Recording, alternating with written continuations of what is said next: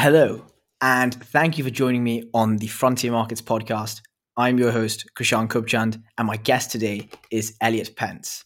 Three quick facts about Eliot. Eliot's the founder of a fund called Tofino Capital that invests in frontier markets. Two, Eliot was previously the head of international at Anduril Industries, a company I deeply admire that is building the next generation of defense technologies in America. And three, he spent a lot of time uh, engaging in market expansion and international market exposures um, elsewhere as well. So, Eliot, I think I've kind of shared, I guess, a bit of a summary of, of some of the high level kind of, you know, uh, things you've worked on. I'd love to hear the story from yourself in terms of the timeline the lessons you learned from these experiences and how it leads to you engaging in the thesis that you are with Tofino Capital today. Sure. Well, great to great to chat, Krish. Um, yeah, so I, I grew up in Canada to a South African mother and American father uh, in a place called Victoria, BC, which is kind of a, a beautiful British outpost uh, on the, the west coast on Vancouver Island. Um, did my undergrad there, uh, and then started working uh, on the continent um, in Africa in 2004 as part of a Canadian government sponsored program with a group called the African Virtual University. So this was sort of the precursor to Coursera, um, a MOOC, I think we call it, a massive open online course. Um, so that was really my first exposure to what um, kind of was going on in frontier markets and how technology could play uh, a role there. Um, I then uh, did my uh, graduate work uh, here in the States at Yale uh, and then moved down to DC. Uh, worked for a consulting firm that was helping US multinationals invest uh, on the continent called the Whitaker Group. Was there for a few years and then worked for another consulting firm called McLarty Associates. started their Africa practice, um, worked with companies like Walmart and Cargill and Archer Daniel Midland, um, Google. So got kind of wide exposure to multinational interest in in emerging and frontier markets. Left that 2018 uh, to go to Anduril, which was a client of McLarty's. Was there for four years. Started their um, international uh, focus, uh, and then um, last year uh, left Anduril and joined a company called Cambium and. Uh, started fundraising for Tofino Capital. And we stood that up with my co-founder, um, uh, sort of mid to, to late last year. Um, so that's me. Fantastic. Would you be able to walk us through the way in which market expansion happens for these multinational firms and how they think about it? Yeah. Um, sometimes it happens. Well, I guess the top line answer is it happens a bunch of different ways. Um, sometimes the firm is like fundamentally focused on uh, growth markets like China and India. Uh, and other times they're not. And um, we were primarily working with those that didn't really have um, a sense of what was happening internationally. Um, so, in many ways, it was sort of their first look at different regulatory environments that were outside of, call it North America and, and Europe. and so I think you know, they would do so uh, cautiously. Um, uh, you know, folks that were moving into to Africa would either do it um, organically or, in, or inorganically, sort of acquiring companies, testing the waters, waters for a few years, transferring some staff um, so that they could get some embedded knowledge about operating environment. Uh, and then allocating more capital off balance sheet to expand once they've kind of got a thesis about where they're going. Uh, at other times, it was a board member that you know grew up in a country, international place, and said we really ought to be kind of in this market that's growing at seven, eight percent. Uh, why aren't we there? Um, in other times, it was sort of an enterprising regional lead that uh, had a friend in South Africa or Turkey or what have you. Um, so I'm not sure if there's a sort of specific way that multinationals expand, um, um but towards the end of the 90s, there was a real push from at least U.S. multinationals expanding into places like Latin America and, uh, and South Asia. Um, uh, and that's really where McLarty uh, got its start. Mac McLarty was President Clinton's first chief of staff. He then went to become his sort of special ambassador to Latin America, and so had a ton of connectivity on the continent. Um, they lin- linked up with Henry Kissinger. It was Kissinger McLarty for about a decade. Um, so obviously, Henry Kissinger brings sort of whole nother weight in in global politics and strategy. Um, so I joined 2013 to to help build out the Africa practice. And in that time, what have you learned about the main levers for success in effective market expansion uh, into these frontier and emerging markets? Yeah, no, it's a great question, and uh, this is a bad answer, but um, I think that the main thing that I've learned is you've got to be humble. Um, you know, these are markets that don't operate in the same way that the West uh, does. It's in many ways sort of 30, 40 years behind. So the regulatory environment looks different, the context looks different. The capacities are different, and the technologies um, may not have been as diffuse in these markets. Um, it's not to say that they're sort of uh, not interesting commercially, they certainly are. It's just to say that um, if you come into it with a specific model or mindset of how things are going to happen, you're probably going to fail. Um, so you really have to be open to uh, thinking about you know reorganizing your your business in these markets and being humble about um, uh, the business model that you've built in the West and its applicability to uh, to the market that you're expanding into. Okay. Final question on market expansion. Would you be able to share a case study or story of uh, one a successful market expansion and two perhaps a failed one that kind of illustrates you know a lack of humility or certain struggles that may be embedded with this yeah, well, almost all successful market expansions are preceded by failed market expansions. Oh, um, you know, I, it's hard to to to pick out one. Um, but you know, we we we worked with uh, Walmart uh, in Africa. They acquired a company called Massmart. I wouldn't call that a failure because it certainly wasn't but it didn't uh, kind of achieve the expectations that I think Walmart had or or had assumed the continent was going to give them. Um, you know, they tried to expand up into Nigeria and did, and um, kind of had some back and forth with regulators and misinterpreted some of the commercial potential. Um, uh, but they've since kind of recalibrated and are kind of leveraging their know-how in a much better way. Um, you know, working with the knowledge that they you know they acquired Flipkart in India, so presumably there's some knowledge of operating knowledge that they've kind of embedded into their African operations. Um, working with local operators across the continent, not just Massmart, which is kind of primarily a SATIC based entity, um, and dedicating staff um, that had real power and kind of real influence um, back home in Arkansas. Um, and so, you know, I'm not sure I'd call it a failure. I, I think it was sort of not what they had wanted, um, but they've certainly kind of come back and um, renewed their interest on the continent uh, in a different way.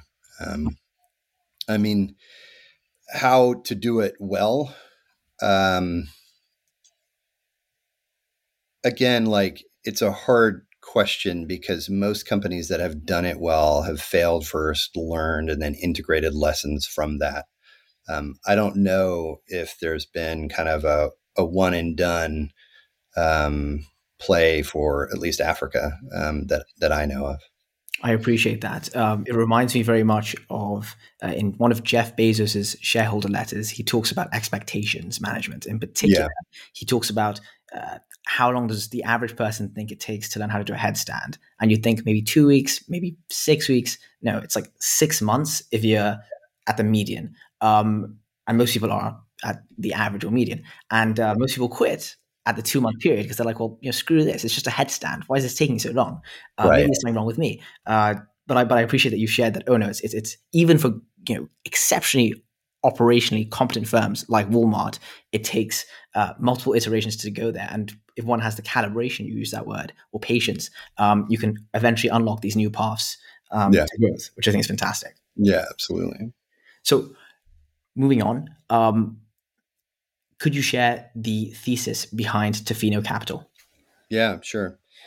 So, you know, my my co-founder and I, Aubrey Hruby, had been watching uh, and really operating on in frontier markets for two decades, and we saw kind of a number of trends, but two in particular that were exciting, and um, we felt like were kind of almost laws of physics. Um, so demographic growth uh, on the continent, um, and then uh, digital infrastructure. Um, you'd see if you looked at kind of Latin America or South Asia, you would see two trends where startups started to take off the smartphone penetration rate and then the cost of data.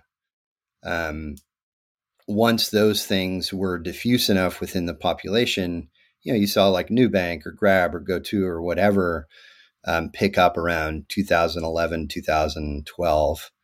Um, and we kind of felt like something similar was happening uh, in Africa and other frontier markets where data was starting to come down. Africa still got higher data rates than most of the world, uh, and certainly smartphone penetration rates. But so those two things were were major kind of influences. The other thing um, that we saw was just the complete lack of risk financing, so venture capital. Um, you know, India, Brazil, China all had um, per capita venture capital rates of sort of 20, 30, 40, 50 dollars uh, per person.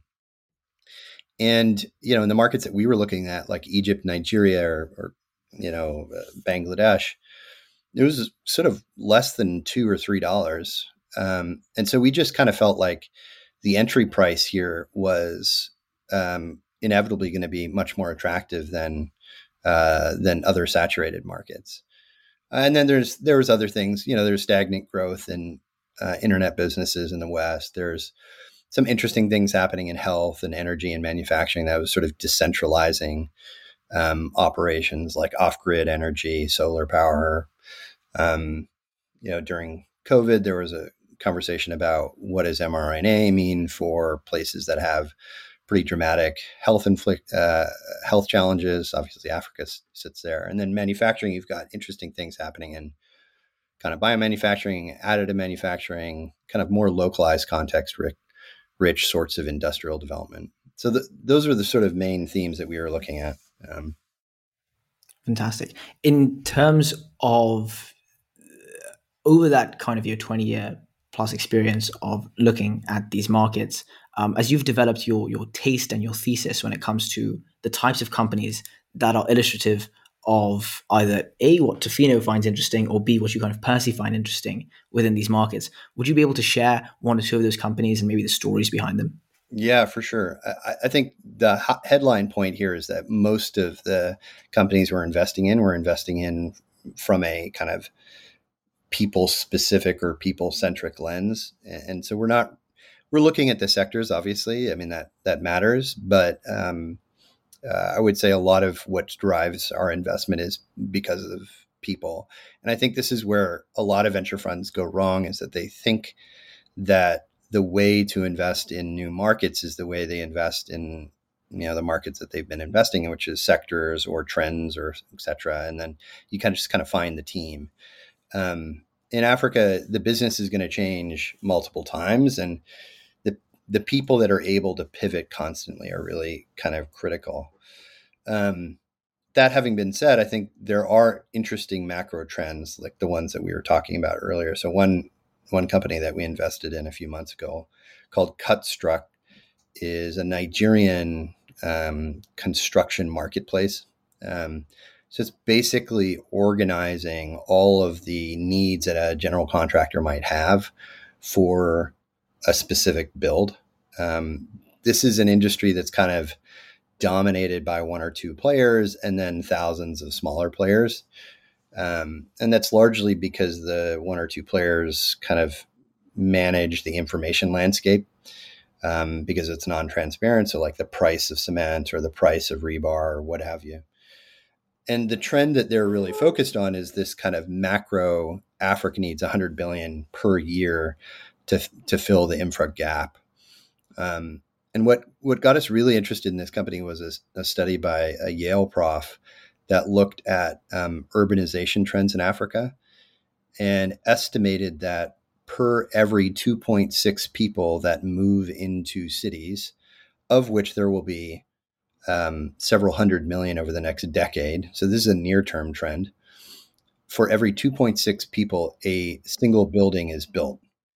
Um, and so you can imagine the kind of macro tailwinds for an industry where you've got 500 million people moving into urban areas in, call it 30 cities over the next 10 years, and 200 million uh, buildings being built. Usually, this is a play for like Chinese or Turkish construction firms, um, but they've kind of been pulling back. Obviously, Turkey had that disaster um, but China's BRI and, and, and elsewhere, they've kind of been pulling back from large construction and they're really focused on large construction. A lot of these buildings would be kind of smaller uh, household dwellings and small business dwellings. And so there's an opportunity there for kind of SME um, uh, contractors uh, that we really liked. Um, another company that we really liked, uh, and I, I, guess this also kind of reveals a bit more about our thesis, is that we we do think that frontier markets are where you can get the greatest return for uh, your dollar. Um, but that doesn't necessarily mean that they have to be from those countries. Um, so Atmo uh, is a weather prediction service um, started by, um, uh, a, I think, a Canadian um, and a French guy. Um, that are now based in Berkeley. And their basic thesis is that we have done weather prediction the same way for the last 60 years. It's called the classical method. Um, and that's really not offered us a lot. I mean, I, I can't think of a profession where you can go on TV and say there's a 50% chance of something happening and people coming back and being like, great, that was super informative. Yeah. Um, so, you know, obviously weather and weather disasters play a major part in in frontier markets, lack of infrastructure, lack of planning. But you know, five of Africa's top 30 deadliest weather disasters has happened in the last 18 months. And so this is a trend that is continuing. And so what these guys have done is they built um, essentially a platform that integrates local data and historical data from the markets um, into their prediction system. And that's able to give you longer term what, what they call medium range weather prediction forecasts. Um, and that allows governments it allows militaries it allows companies to plan better um, with more time.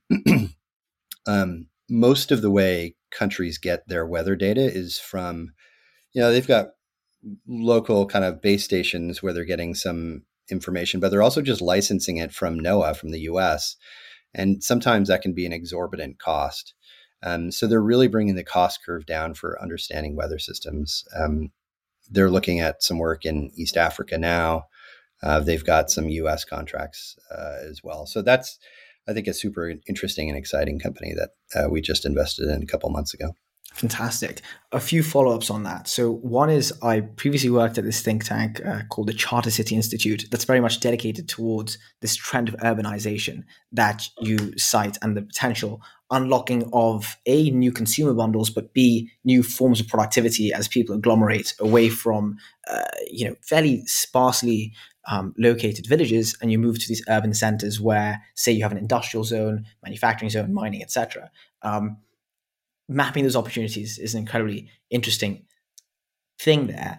One thing that I wanted to ask about later on, but I think now is a good time to ask instead, is uh, you mentioned the Turkish contractors and you mentioned Belt and Road.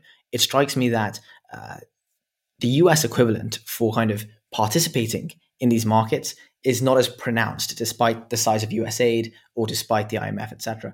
What are your thoughts on uh, how the US and how the how Western nations, say the G7, can kind of more effectively participate within these markets. There is this quote that comes to mind, which is uh, every single time the British go to Africa, they give the people a lecture. Every single time China goes to Africa, they build a hospital. And it strikes you that you know building goodwill through enhancing productivity and through kind of you know, having these skills transfer programs matters a lot. But I'm just curious, what are your thoughts on that landscape? Yeah, um, uh, there's a Chinese entrepreneur um, named Helen Hai um, that talks about how Americans are um, very cautious when they explore uh, new regions, and it's totally inconsistent with kind of the American psyche. Um, and I think she's totally right. I mean, the the country was founded on this sort of frontier mentality, and I think at least as it concerns um, business in frontier, we've been um, unusually cautious. Um, I, I, think one of the things that the U.S. really has as a competitive advantage against countries like China, um, because I don't think the U.S. can really compete on a kind of just you know allocated dollars or um, you know they're, they're not they're not going to start building bridges and stadiums and palaces and stuff like that. But but where it really does have a competitive advantage is in its capital markets. That's usually how the US expresses its its power is the ability to invest to leverage its pension funds its institutional investors. And i think the challenge is in a lot of the markets that we're investing in those capital markets are are super thin. They are over capitalized on in some level, as in they don't necessarily the, the, the companies that are listed don't necessarily need to be listed. They're sort of forced to list. And if you're a growing company that's 10 to 20, 30 million revenue, you're going to list in, in, in New York or London. Um, and so I think as the US starts to reconsider its role from a kind of in, international expansion and, and basis, they should really focus on how can we build capital markets so that we can influence corporate expansion through our pension investors, our institutional investors. Because really, we have spent a ton of time trying to convince Americans that investing in places like Africa or Egypt or whatever, uh, Pakistan, Indonesia, is not risky. And it's just not true. I mean, it is risky, uh, and people should be aware of those risks. What we have done li- little time doing is giving people that have already kind of come to terms with that risk a vehicle to take risk. Um, and, and, and, we just don't have that. And that's what capital markets provide. Um, yeah. Do you have any thoughts on what the potential shape of such a vehicle may be? I know there's been a lot of talk on stuff like blended finance. I know there's a lot of potential in terms of you know lower cost securitization through tokenization, etc. These are ideas that are floated in white papers by the IMF yeah. and yeah. their kind of ilk. And it strikes me that the, the, the manifestation of that in the marketplace, though, is not as pronounced as one would hope for it to be. What, what are your thoughts on how one may navigate that idea maze if that was a well, it, start, it, it starts with building the, the capital markets um, in the countries in which the, the U.S. wants to invest. Um, and that's really a conversation with whatever version of the SEC exists in the countries and saying, look, um, here's what we think would uh, transform local or, or, international investment into your local companies. I think another thing that was floated several years ago was um, the ability to invest subnationally. So we have municipal bonds in in the U.S. We can invest in a city, we can invest in a project, etc. Um, those get rated. Um, people, uh, you know, sell side, buy side folks can discuss what makes sense and where they're where they want to allocate risk. There's no such thing um, in most markets across Africa, partially because the ratings agencies don't see enough flow going into those places. Uh, and so if it's not rated, people aren't going to invest. What you see is just national bonds and um, and those kind of ebb and flow and and whatnot. But if it, if you could make vehicles that give you specific exposure to specific trends, um, I think that would open up a lot of more a lot more risk financing for folks in frontier markets incredible. Uh, you're totally right. There isn't any kind of specific vehicle apart from maybe investing in a publicly listed REIT or something um, that can allow you to say, "Oh, I want exposure to Lagos State," or "I right. want exposure to kind of exactly. administrative apparatus." Uh, one of the striking things in terms of internal capital market developments is in China. Uh, because they had so many different types of special economic zones, they all had varying effectiveness, growth rates, etc. Um, many of them were structured on these triple P contracts where the private developers were given essentially the capacity to tax within that region. And the more lax those were, the more growth they were able to kind of incubate because they had ownership over the future growth as well. Um, one can imagine what if that what if there's a way for public investors to kind of get exposure to that or pensions, yeah. etc. Um, very interesting uh, stuff. In terms of uh, the companies that you described before, um, what does the kind of growth dynamics look like for these frontier market companies in contrast to their developed market peers? Because I feel like you have good exposure yeah. to both sides. So, what, yeah. what do the economics look like? What do the constraints look like? Yeah, I think the thing that you have to understand first is you're just dealing with a very different um, operating environment. So, um, most consumers are offline right now um, on the continent. Um, the sort of bottom billion, yeah, they have smartphones, and yeah, they might have uh, data coming to those smartphones. But if you're building a business that is exclusively online, um, because that's how you built it everywhere else, you're going to fail. Um, and I think that the core challenge for a lot of companies is to say, how do we, how do we kind of start offline, but over time shepherd people online? Um, and and getting that mix of like offline offline business model is not intuitive. It's not easy especially for a high growth tech company that's looking to expand. Um, so there's a ton of product iterations. There's a lot of like unique cohort management. There's assessments of consumer behavior. There's a ton of pivoting so i think the front end of these expansion efforts often look pretty slow um, but once you've got the model locked in, you've got kind of the agent network, you've got the regulators where you want them. Um, it can it can look like hockey stick, um, but you really have to get through those first few years of volatility and doubt and so forth, um, because you're you're kind of both teaching the market, learning the market yourself, and growing the market. Usually you know you want to just be doing and then finally you're selling into the market. You really just want to be doing one of those things selling into the market. When you have to do four of them um, that's kind of sand in the gears. Um, so uh, again it's it's it takes a, it takes longer than you would expect i guess. Interesting. Um, zooming out a bit what do you think are some underrated themes or even problems that haven't really been solved within some of the sub markets that you've been looking at that again just people aren't paying as much attention to as say certain types of fintech based theses that are more popular? Yeah. Well i mean i, I guess from my time at anduril um, just realizing the cost curve of functional defense and security that that's going down very quickly. Um, and i think to the favor of militaries that have limited budgets so you've seen a ton of um, emerging market um, uh, multinationals looking at Ukraine and looking at before that Nagorno Karabakh wars and saying, well, drones are fairly easy. You can build a drone for you know five six hundred dollars that could be effective. So I think defense tech and security tech um, is an interesting theme. It's hard in these markets because it's such a government conversation uh, and it's so kind of mysterious and um, cloak and dagger. But I do think that there is some truly transformational companies that are that are coming out of uh, Turkey, um, India, uh, uh certainly Israel, obviously in in defense tech, and um, so that's a theme that I don't think a lot of people think about, and and one that I um, particularly interested and excited about.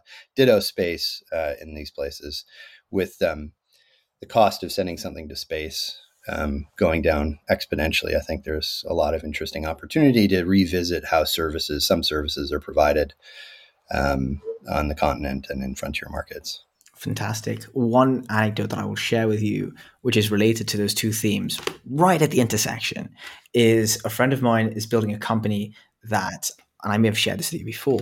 Um, ha- it, it, it essentially has um, these balloons that go into space, right? And that have applied machine learning to the visual model of what's going on as it looks down below. And as a result, you just have incredibly high fidelity, um, capacity to track what's coming in and out of an area.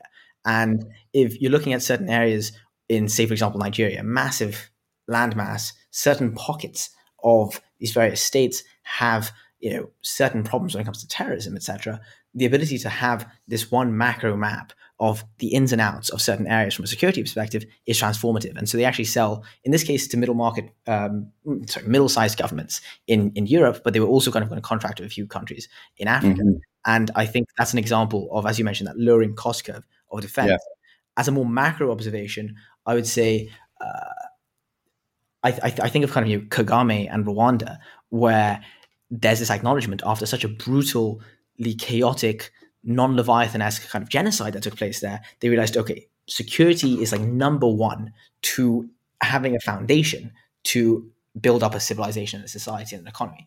Without that, you are nothing. And if the cost is too high, you just have chaos. You don't have the capacity to do things. Mozambique's a good example where they had struggles with liquefied natural gas and the kind of rebels that kind of came up. And so uh, this is a very exciting theme. I think a morally very important one as well, uh, despite some other people may seeing it um, different. Yeah, I agree. Yeah.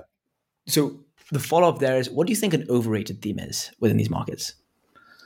Um, well, I think any any kind of copy and paste model from the from Silicon Valley into these markets, um, you just it's just hard to do. Um, I think uh, last mile is super hard. Unit economics on last mile are um, difficult managing staff that size is difficult obviously like a lot of the part of the crypto craze i think has kind of fallen by the wayside i think there's still promise in things like stable coins and you'll certainly hear that in in venture communities across frontier markets but like you know nfts and stuff like that i don't think they they hold a ton of immediate promise maybe in the future and then any business that that that's fully online um, and kind of uh, doesn't recognize the fact that that offline is kind of how you get folks online.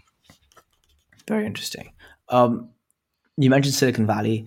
What are your thoughts on strengthening the relationship between uh, Silicon? So, so, for example, you mentioned before strengthening the relationship metaphorically with New York in some sense and uh, frontier markets because you're thinking about the financing, right? Then there's the development and maybe structural adjustment side, which comes from DC, more policy side. Then there's the you know vanguard of technology, which is Silicon Valley, um, and its interactions with frontier markets. What are your thoughts on that interplay of these different cultures, perhaps mm. trying to interact with these markets? And two, what does it mean to strengthen that in the longer term?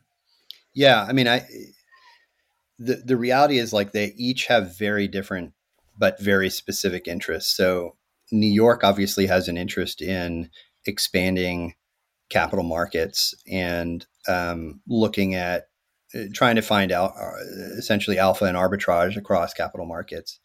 The Valley has a specific interest in user growth.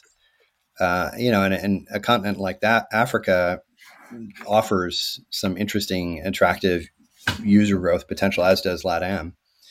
Um, and then in DC, it's it's much more um, uh, for frontier markets. It's a little bit less. It's more diluted the interest. Um, I think we're entering a kind of era of great power politics, and frontier markets may not be getting the kind of attention that somebody who invests in them might want to see.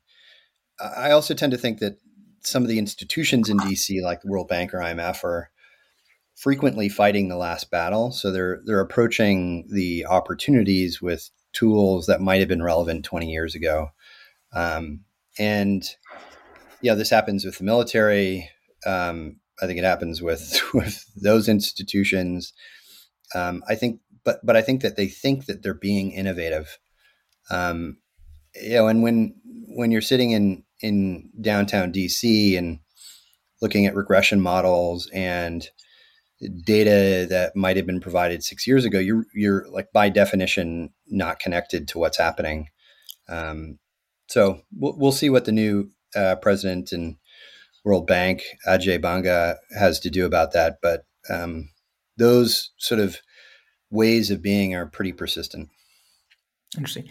How do you approach fund construction and setting up nodes for deal flow across these frontier markets? Yeah, so we have a very specific fund like portfolio approach here. So we're we're kind of early in, early out, and then very late in, and then late out, and sort of a, a barbells approach. Um, so what do we mean by that? We really think the opportunity is can we source the deal? Can we source the opportunity? Can we get a good valuation? And can we get the right people around the table to get us out, not at Series C or Series D, but at Series A? So, one example of that is we just made the first investment in a Somaliland company, a, a health ERP. Um, that's a, a huge company, uh, comparatively speaking, with a um, very limited valuation. Um, they were being courted by the largest multinationals in Somalia, Dahabshiil and and the other telco, and maybe we exit to them um, in the next year or two here. Um, so that's kind of one example on that side, and then you know on the on the late in, late out, what we're really talking about there is how do we get into companies like a Flutterwave or a Chipper or a Andela that are Series D plus have plans to IPO and we get kind of a bump on the IPO. Um, we bring a, a, slightly differentiated kind of capital. So we're, we're obviously not going to get in because we have a quantum of capital that exceeds others.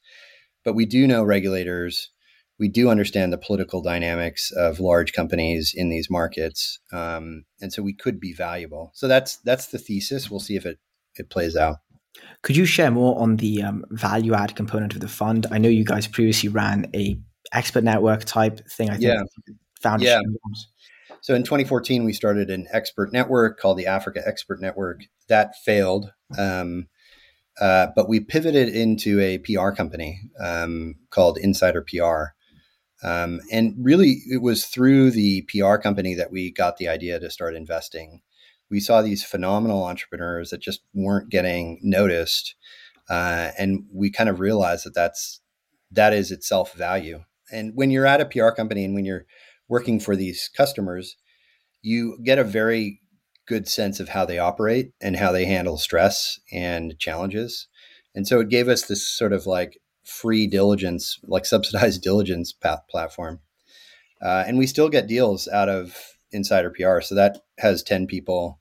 Um, we had expanded it into Latin America and, and Middle East. We've since pulled back from those markets um, and focused exclusively on Africa. But um, the value add there is we understand media, we understand PR, um, and we also understand kind of how regulators think about media and PR. Um, so that's the the value add. Fantastic. Um, could you share more on the Somali ERP company in terms of one, just what what is the backstory behind how that's founded? What does that, where does that fit within the kind of healthcare system of the country? Uh, yeah, yeah, for sure. I mean, the founding story is fascinating. So it's this Somaliland kid. Uh, it's a founding team of three. Um, so, so just as kind of background, Somaliland, it's um, the top end of what was Somalia. Um, it's been functionally independent for um, the better part of uh, 40 years now. Um, uh, democratic system, reasonably well um, governed. Um, obviously, has had this challenge of being attached to Somalia, and so hasn't been able to get kind of financing has been sort of bolted onto uh, uh, all the challenges that Somalia has had. Um, uh, but there's also a fairly sizable diaspora, so it makes what would you would think is a low income country kind of look more like a middle income country because of the diaspora. In fact, one of the largest companies across Africa, and, and maybe the most interesting, successful company, a company called Dahabshiil, um, uh, got its start um, uh, in the region, um, kind of providing uh, remittance flows. And so he uh, was on a kind of vacation back home. Um, I think I'm remembering this correctly. Had a incident where he needed to go into the clinic. The clinic had um, records going back, you know, 30, 40 years. Um, the uh, so that the ERP system was all written in books. And so what he essentially did was to say, look, let me take a picture of each of those um, input logs and I'll just digitize it and give it to you on your phone so that you don't have to like flip pages to find out when my last visit was to this clinic um, or to see kind of what the condition of my parents was uh, and to assess you know my current condition based on that um, so it was kind of that idea of how do you set up a back end erp system so they're now operating in 30 different clinics and hospitals um, they also do medical tourism, so they facilitate surgery uh, to India. They've got um, kind of a, a, a, service that provides kind of end to end for that. If you've got a, um, a deeper challenge or a surgery need, um, so it's a very interesting platform that um, you know you would never really hear about um, because that entrepreneur was just going about his business, um, digitizing and transforming the healthcare system in Somaliland. Brilliant. Um, all right, cool. Final uh, two questions. One is, uh, what other strategies do you think may work for funds that you mentioned, for example, the barbell strategy that you guys approach? What are some other strategies that may kind of work with a fund that has a different type of scale or a different type of mandate that maybe doesn't exist right now in the market, but you think someone else of the right type should approach? Yeah. Well, I'll maybe start by saying what I think is the most challenging um, fund structure, which is these kind of Series A, Series B growth funds right now. Um, part of the reason why, and I didn't kind of mention this when I was talking about our barbell strategy, is we, we do that partially because it gets us better valuations, but also because it avoids this currency challenge. So when you're very young uh, startup, you're not being valued on P&L or EBITDA or whatever. You're just being valued on traction likewise, when you're uh, a much bigger company, you've kind of figured out your unit economics. So you also don't need to necessarily worry as much about currency. When you're in the middle, you're really trying to figure that out. And uh, you're trying to tell a narrative if you're the company that you're going to figure out your unit economics or your unit economics are great or don't worry about currency because we've got this hedge or that hedge or what have you. But it's not a clear story. So I think the biggest challenge with investors is understanding the currency risk and how to get around the currency risk. Most of the successful businesses uh, over the last 150 years on the continent have been um, either kind of USD backed or commodity backed plays. And so currency risk has rarely been an issue. Um, but this new breed of company that is doing kind of consumer plays are going to need to figure out how do we how do we deal with that problem. You see it with Jumia now. Um, you know, Jumia in some ways has been a great company, and in other ways has been a, disaster from a public perspective. Um, and I think a lot of that comes down to to managing unit economics and making sure you're not paying more um, uh, per dollar to, to, to get the new consumer in. Um, so fund strategies, I think there's look, it's an, an dramatically underinvested. Um, frontier markets are by definition dramatically underinvested. So I think just being a fund, period, is a good thing, even if you're in that middle space. Uh, I I think we've got the best strategy. I think as capital markets get developed more, there's probably a role for a kind of um, uh, public play uh, in some of these places. Uh, and then obviously, like, you know, uh, and I think this is a very interesting model is the uh, is the vultures, um, folks that are kind of identifying the companies that are just like Ponzi schemes or lies. This was a case in there's a company called Tingo a couple months ago that um, was essentially revealed to be a total lie um, by Hindenburg. Um, so, like short selling um, uh, companies that you know just don't make sense. It's also kind of an, an interesting opportunity. I think that a lot of people don't really look at that well. Awesome. Uh, final question is any recommended resources or just calls to action for our listeners? Uh, recommended resources. Um, yeah. I, look, I do a lot of quote unquote research on uh, Twitter, on you know WhatsApp groups that I'm a part of, and Telegram groups.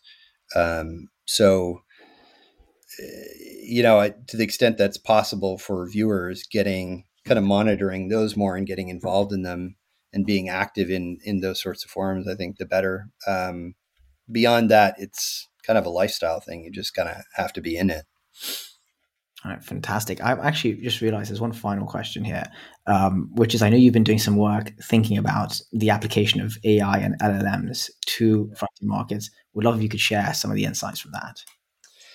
Yeah, look, we we think that um, there is a low key, very interesting opportunity with LLMs on the continent, um, largely because, um, and this is not kind of a unique thesis, but we don't think it will be a, a replacement. So I think the the canonical thinking is, oh, you know, low cost labor will be pushed out because AI will replace them. I, I, that might happen 20, 30 years down the road, but for the next 10 years, at least for the, the fund life that I'm running, uh, I think what you'll see is sort of extreme augmentation um, of human capabilities and capacity. And where this is relevant for Africa and, and other frontier markets is specifically in junior coders. So Andela is one of the largest startups on the continent. They train coders, but they usually get them to kind of junior mid level.